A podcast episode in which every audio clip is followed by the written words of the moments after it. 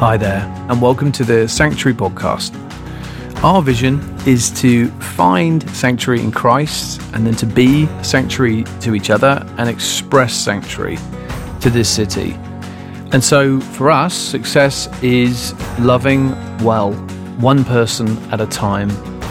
And if we can help you in any way, please do feel free to reach out, jump onto our website, sanctuarysf.com, and we would love to connect. Anyway, back to the podcast. Wow. Good Good morning, Sanctuary. This is so good. I don't think we're ever going to go back to physical world. This is well done, everybody. Um, we've got kids going to the toilet behind me and everything happening. So, Lord Jesus, we thank you that you're here. We love your word. And we just ask you, Jesus, right now, by the power of the Spirit, that you will come, fill our hearts, fill our minds with the very presence of God that raised Jesus Christ from the dead. Come upon us, Lord God, from San Francisco to Visalia to England. Lord, we ask you, Jesus, that you will just come and walk amongst us, resurrected King. Come and touch our minds, come and touch our spirits as we look at your precious word. Amen. Amen. Okay, so turn in your Bibles to Mark chapter 4. Mark chapter 4. Let me just tweak that. Uh, Mark chapter 4. And um, what a week it has been. Um, oh my word. I don't know about you, but I, I, I am a fairly emotional man. I do admit that. Um, but even even that aside, the last week or so has just been intense, really intense. This is what happened to my my emotions and my like inner being. Um, a week ago or so, uh, the mayor of uh, San Francisco, uh, London um, Breed, the Breed, yeah, Mhm. she she said, okay, shelter in one place, and it became very real here. And I remember feeling at first like, oh wow, like we're going to be in, in house all the time. and one level, that's my heaven. Um, I don't know how have to leave the house. I can just flop around. And I at first felt this like invitation for rest.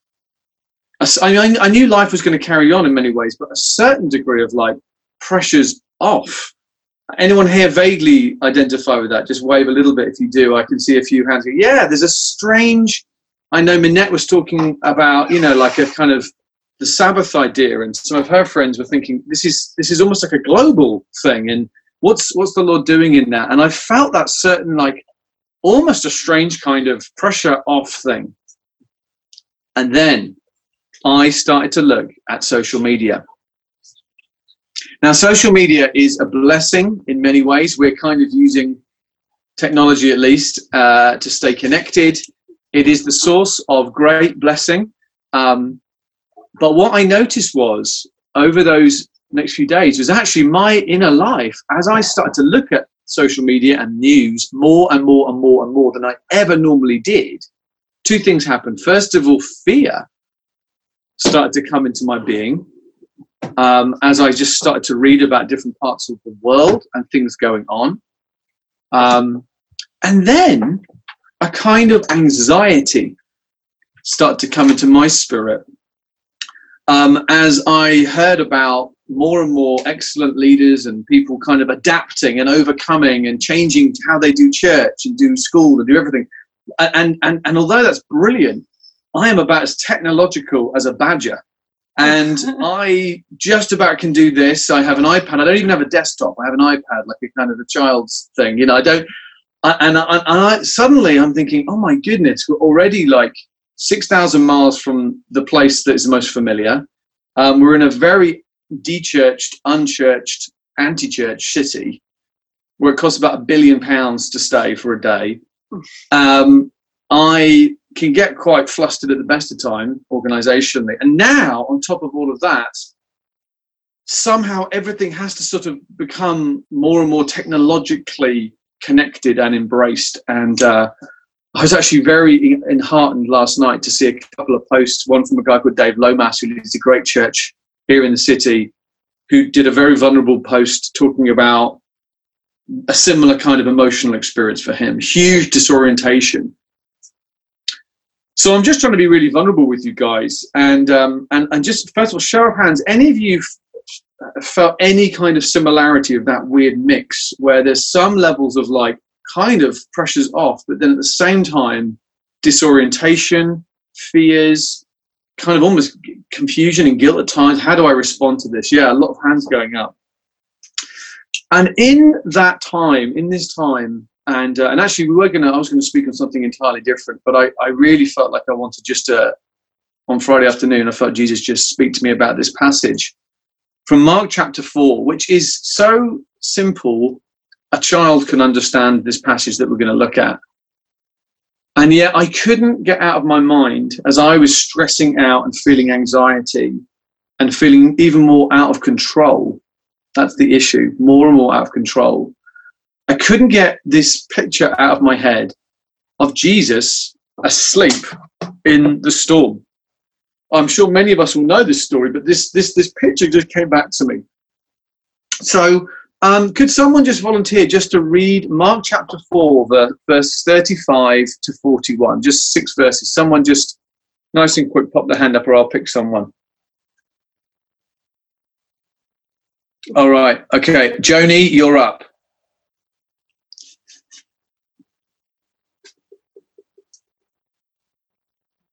All right. Jesus stills the sea. On that day, when evening came, he said to them, Let us go over to the other side. Leaving the crowd, they took him along with them in the boat, just as he was, and the other boats were with him. And there arose a fierce gale of wind, and the waves were breaking over the boat so much that the boat was already filling up. Jesus himself was in the stern, asleep on the cushion, and they woke him and said to him, Teacher, do you not care that we are perishing? And he got up and rebuked the wind and said to the sea, Hush, be still. And the wind died down, and it became perfectly calm. And he said to them, Why are you afraid? You still have no faith? They became very much afraid and said to one another, Who then is this that even the wind and the sea obey him? Great, thank you so much. So we have this um, extraordinary incident that happens in this very dramatic sense. Um, all, I think all the gospel writers. If not, right oh, is someone? Sorry, um, yeah, uh, in Matthew and in Luke, this story is also told. It's a very central and key story to um, the Gospels.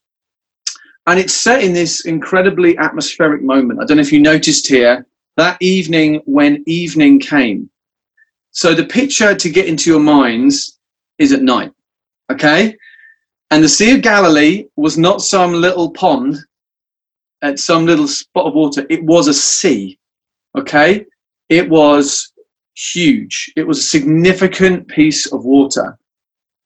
And after a busy day, Jesus, being the one who is always so um, so keen to serve others, he knows the next day they're going to be on the eastern side of the lake. They're going to be in the, the region of the Gerasenes, and there's a very famous story that happens that we won't look at today in the east part of that area. So Jesus knows, well, there's a demoniac that needs to be set free, or at least he knows that the Father's saying, get to the other side. And so even at night, Jesus sets out um, with his disciples, let us go over to the other side.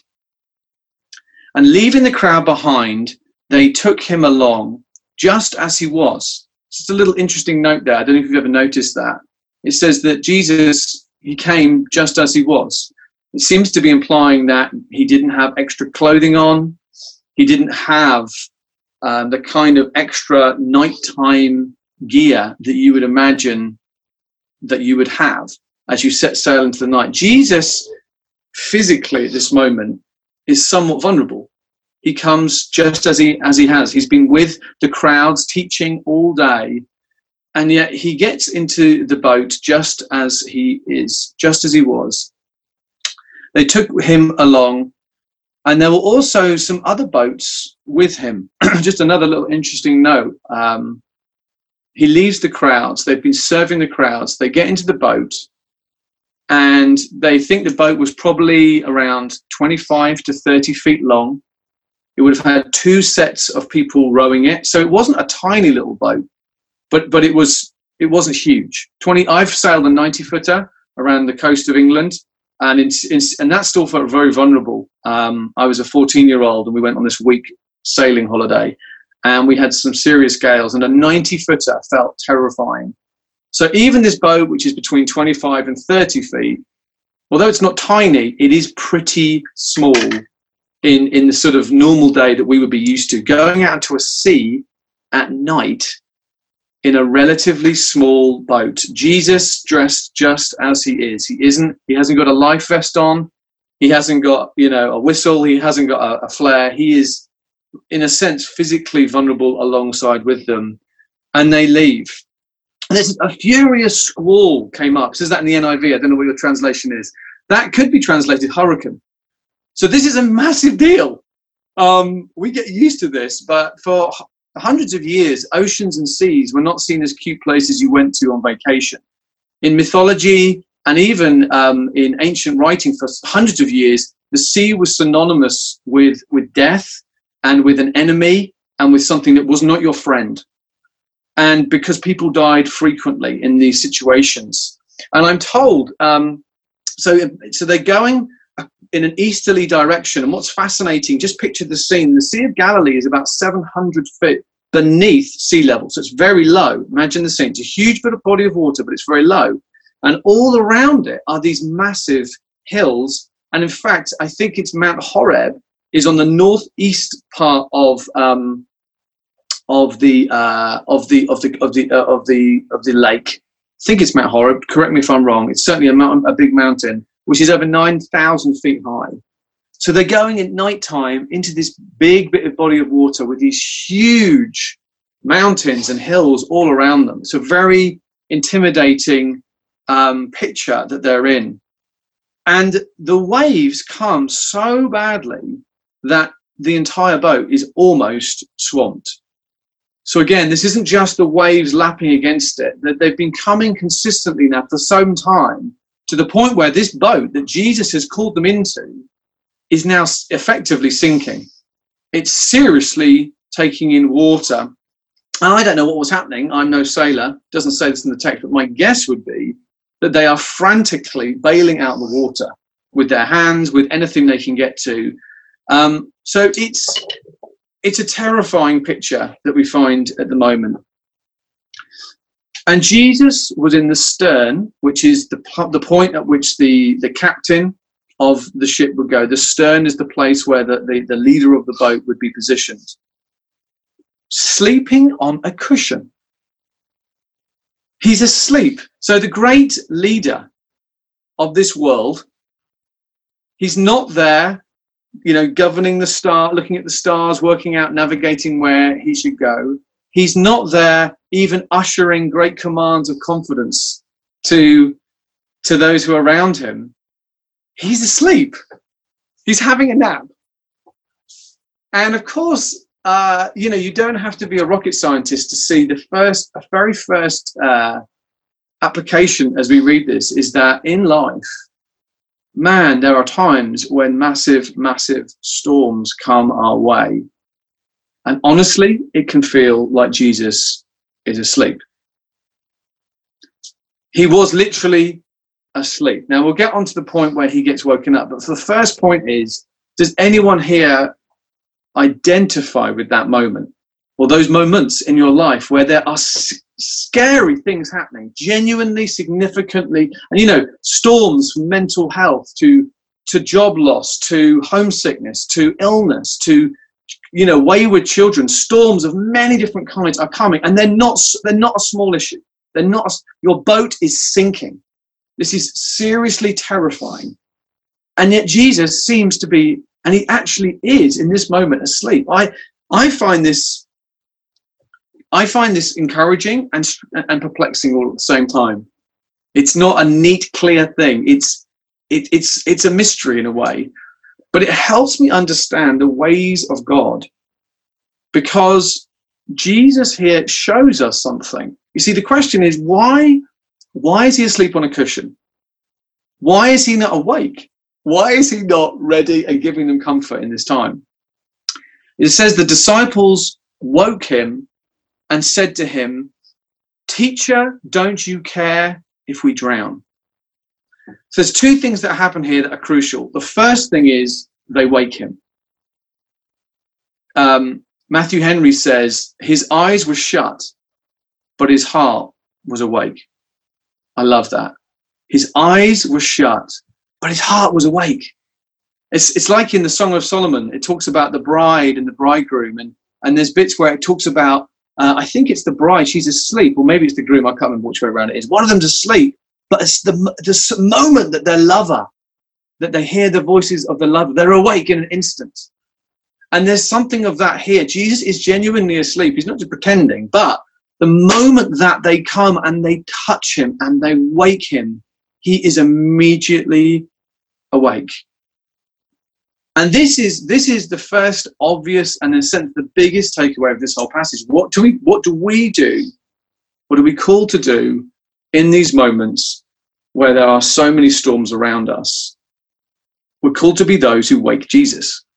Now, just theologically, just so everyone is, I don't believe that Jesus literally sleeps uh, like now. I, I, that's a whole other issue. I mean, he is physical, but I, I don't know. But what the point being here, the picture is that there was an action required by them that really for us is synonymous, I guess, with prayer, right? We're called to be people who, rather than going into planning mode or needing to be good sailor mode, or needing to become under pressure mode, we get our hands on Jesus. Okay, so there's anything else that you take away from this talk, it's are we those who, when the storm comes, more than anything, become those who get to Jesus, that we touch Jesus through prayer, that we come to Jesus through prayer. I would say, hand on heart, um, coming to San Francisco and attempting to plant a church in a city such as this I have felt in some ways more um, weak and unable to make anything happen. And yet at the same time, not in a despairing way, in a very hope filled way, discovering prayer like I have never discovered in my life. I have, I, I, when you preach, you always say, hey, use illustrations that I like make you look bad, okay? And that's totally true. But I want to actually honestly say, um, I am weak, and anyone in the team will know me. I am very weak in many areas. All I can boast in is the work of Christ in building a heart of prayer in me in the last few months of my life. I have never prayed so much in my life, and I can't. I don't think you need to be a great person of faith. I just think you need to be desperate. you just need to let pain go to work on you, and rather than paralyze you, it should propel you into a place where you're like, Jesus, wake up! I need you again. I know that you were, I woke you up 10 seconds ago, but I need you again. I need you as I walk upstairs and it's chaos upstairs. I need you as I've had another argument with Josie. I need you again. Wake up again. And, and, and, and leaning into a posture of relentless waking of Jesus, as simple as it sounds, is what this is about. We come to him and we say, we say, Jesus, won't you act? Won't you work? Won't you come? Won't you? I mean, there's so many people on this Zoom call, and we haven't got time, but I would love to unmute everyone and say, You name your storms now. You tell me what those things are that are causing you frustration and confusion and pain. And we would have dozens and dozens of answers. The storm, in a sense, is secondary to the posture of the disciples. Now, what's fascinating is they don't get it entirely right. Can you see the, the, the, the, the thing to learn in addition to the positive is the, is the negative. Is they say, Teacher, don't you care if we drown? Which is fascinating with their London accent. They, they, even though it doesn't make sense to me, this bit. Someone can help me later on to understand this. If Jesus is asleep, surely the first thing you do when you wake him up would just be like, Hey, Jesus, you probably don't know because you're asleep, but we're kind of in some serious problems here, right? But their, their, their kind of aggressive question is actually assuming that he already knew somehow in his sleep that things were going bad. I don't really understand that. But what happens is so fascinating. He gets up, he rebukes the wind, and he says to the waves, Quiet, be still. And then the wind died down and it was completely calm. And what's fascinating is that I'm told the Greek word for quiet has been used twice before. And, and those different times when he said it, he's actually casting out demons. So this isn't just him doing a miracle nature, uh, a, a, nature miracle rather. There's there's something here of of him addressing a demonic element. It seems, and I don't understand all of that. But the, but he says to the to the wind and the waves, quiet, or you could have translated it, be muzzled. You know, you muzzle a dog that's like out of control, and he's saying, be quiet, be still. And it's interesting that he talks about. He's almost hinting here about like volume and storms it's almost like the element of the storm that he's addressing is not so much the sight of it, but is the noise it creates. Is like the visual noise, or sorry, not the visual noise, the, the, the spiritual noise, the emotional noise, the relational noise. Storms create a noise in our minds and in our beings that need to be addressed by Jesus. And then the wind died down and it was completely calm. And they were terrified. And they asked each other, Who is this? That even the wind and the waves obey him. So Jesus here, he um, they seem to be more terrified of the supernatural than of the physical storm that they've been through. Isn't that interesting? How many of us as Christians could be more freaked out by the power and the presence of God supernaturally working than even big, scary things in our lives. So many of us um, can find that more of a, a freaky thing. But what they come to is this point where they're terrified and they ask each other, "Who is this?" And so, so we come to this point of of this incredible story where their fear, the appropriate fear of God, is now upon them. The appropriate fear of God. When they say, "Teacher, don't you care if we drown?" they're over familiar. It's just teacher. There's no Lord. You know, the humility of Jesus that he lets them speak to him like this. They get it right that they wake him. What they get wrong is the heart attitude. Here we go, look, of anger and fear. Anger and fear. When we are in a storm, anger and fear are so often the emotions that are are dominating our inner being. I've found that in myself. I don't know if anyone here would would testify to that. It's not exclusively just those emotions, but we see these these these disciples. They're fearful, and therefore it's leading to anger. And so the challenge here is this: Jesus loves their heart to go to Him, to wake Him. But what He is challenging them on, this is really big for us, even when we are fearful, unbelief, lack of trust, doubt, anger at God in a disrespectful way, in a way that doubts his character of kindness, that's not okay. And we see this fascinating challenge here. Have you ever noticed that when fear is mentioned in the Bible, and I'm told that do not fear, do not fear is the biggest, the most common command of the whole of Scripture. It's right up there. That so often, when we are um, when we are dealing with people who are fearful, if, I, if my kids are scared, my natural response is sympathy. Okay? Oh, I'm so sorry you're scared interestingly, when we are fearful, the Bible, of course, God is incredibly sympathetic, but often actually Jesus isn't purely sympathetic. There is a nuance to his response. There is a nuance to his response throughout the scriptures. And often, often, he, um, he will confront fear. Isn't it fascinating? I don't know if you've ever noticed that if, if my kids are fearful, if I'm fearful, I want sympathy. Please, I want sympathy. I am scared and I deserve and I should have sympathy. And sympathy often feels the right thing. But Jesus, his love looks different to just pure sympathy all the time. It's fascinating. Sometimes he'll say, Enough. I know you, And I know you think you want me to just continually to say, it's awful, it's awful.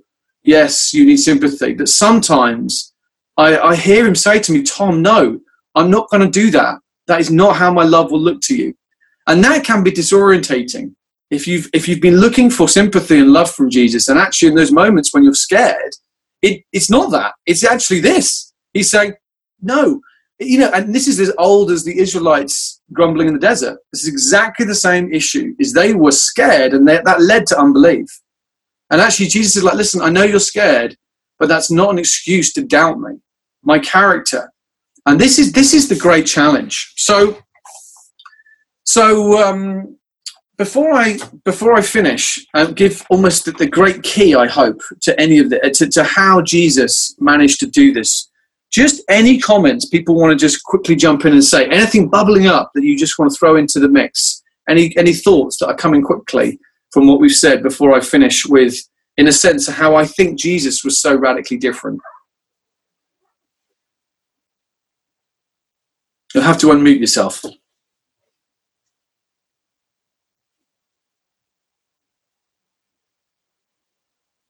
That's so good, Tom. I'm not sure I have much more to add. I'm on pins and needles waiting for your solution. But uh, one thing that, as you read it, that stood out to me was the fact that it, you know, in with Jesus being fully man, I think he was just like dead tired. Dead tired. There's an echo. Are you guys getting the echo? Maybe it's just me. Meaning, if you look at what he was doing, he was like just like in manic ministry mode, like pouring himself out, preaching to masses, and like finally got to the end of the day and was literally exhausted to the point that like this I don't, I don't think he was like miraculously th- sleeping through the storm. I think he was naturally sleeping through the storm because he was so like ragged because he had been pouring himself out. And then the fact that he can come out of that and not be annoyed that like now there's one more thing he has to do but actually like has the response he has i mean even though he rebukes the disciples i mean he he that's a loving thing as you're pointing out i, I find that super encouraging to think that like oh man even he can get so tired that a hurricane won't wake him up it just naturally speaking and then can still like carry on. I guess there was just a rise in me to like want, like desire that sort of fruit of his being. I'll pause there. Excellent, Billy. That's great. Any other comments? Any other thoughts?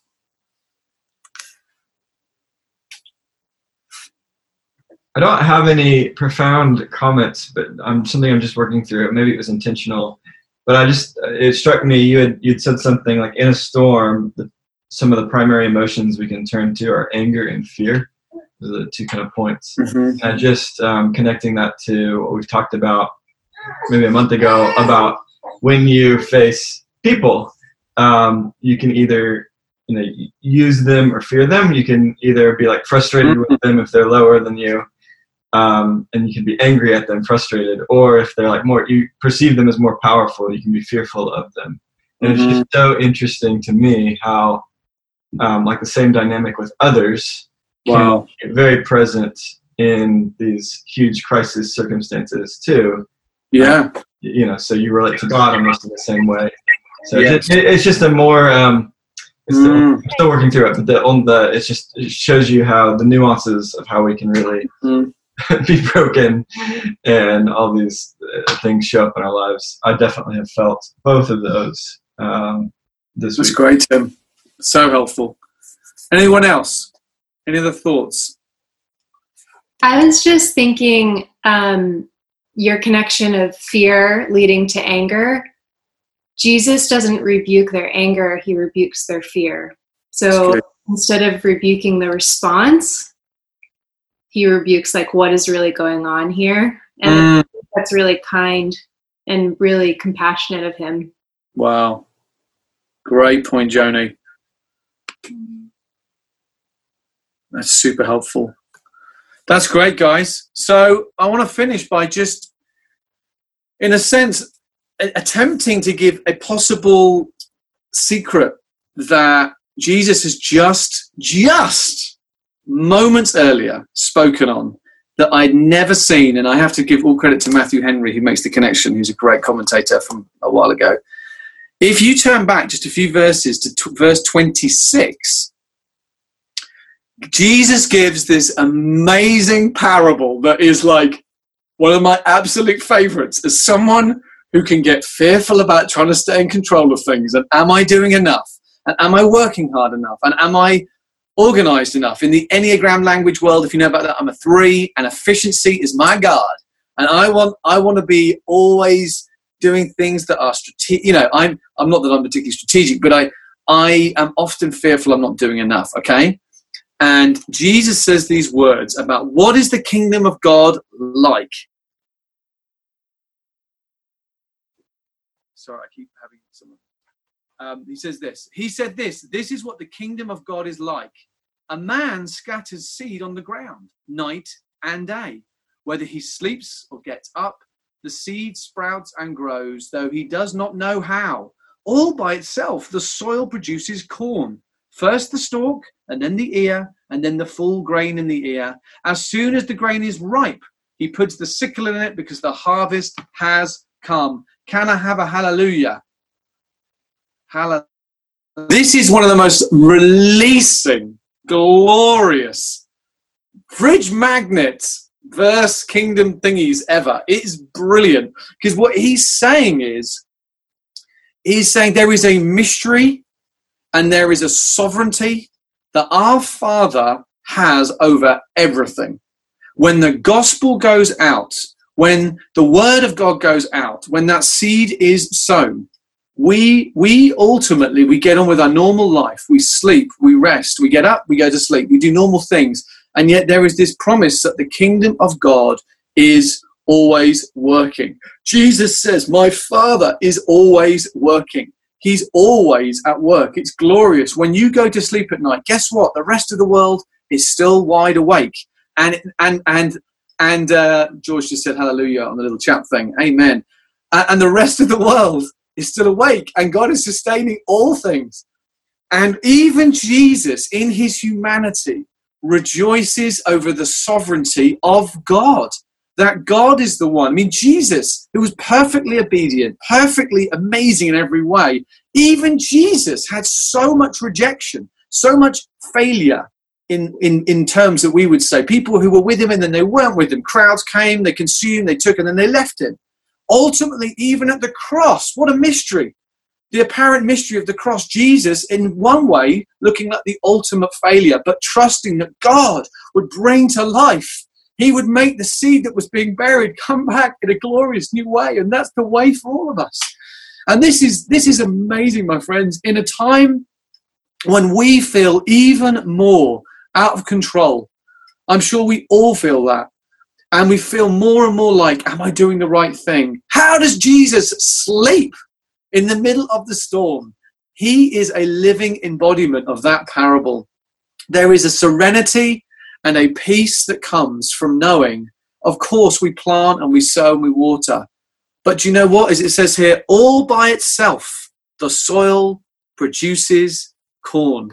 Of course, it's not all by itself, it's the Father making it happen. But Jesus is like, I can get a good sleep now after my exhausting day of ministry because the Father is in control.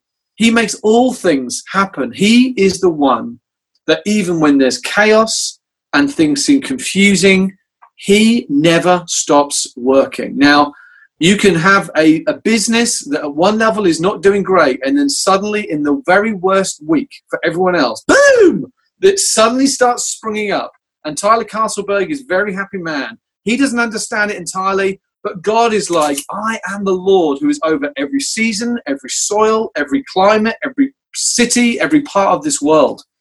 And, and, and every job loss and every job application and every visa denied and every visa reapplied for. Our, our king is a king whose, whose kingdom we are involved with, we partner with, but we ultimately cannot control. And this seems to be my best guess is that, that this kind of feeling of the kingdom of God seems to be perhaps in Jesus' soul all the time. You know, when he finished his life, he was able to say, he didn't say, I've made everything grow and become incredible and it's done this. He said, I have done the work my father gave me to do. You see, for Jesus, success was about obedience more than even tangible results. I mean, that's just, that's life changing. It's about relational obedience to my father, not about control of the fruit and the things I want to happen. And that changes us, amen? It just changes us. When that starts to get into our souls, it really changes us. Well, here endeth the lesson.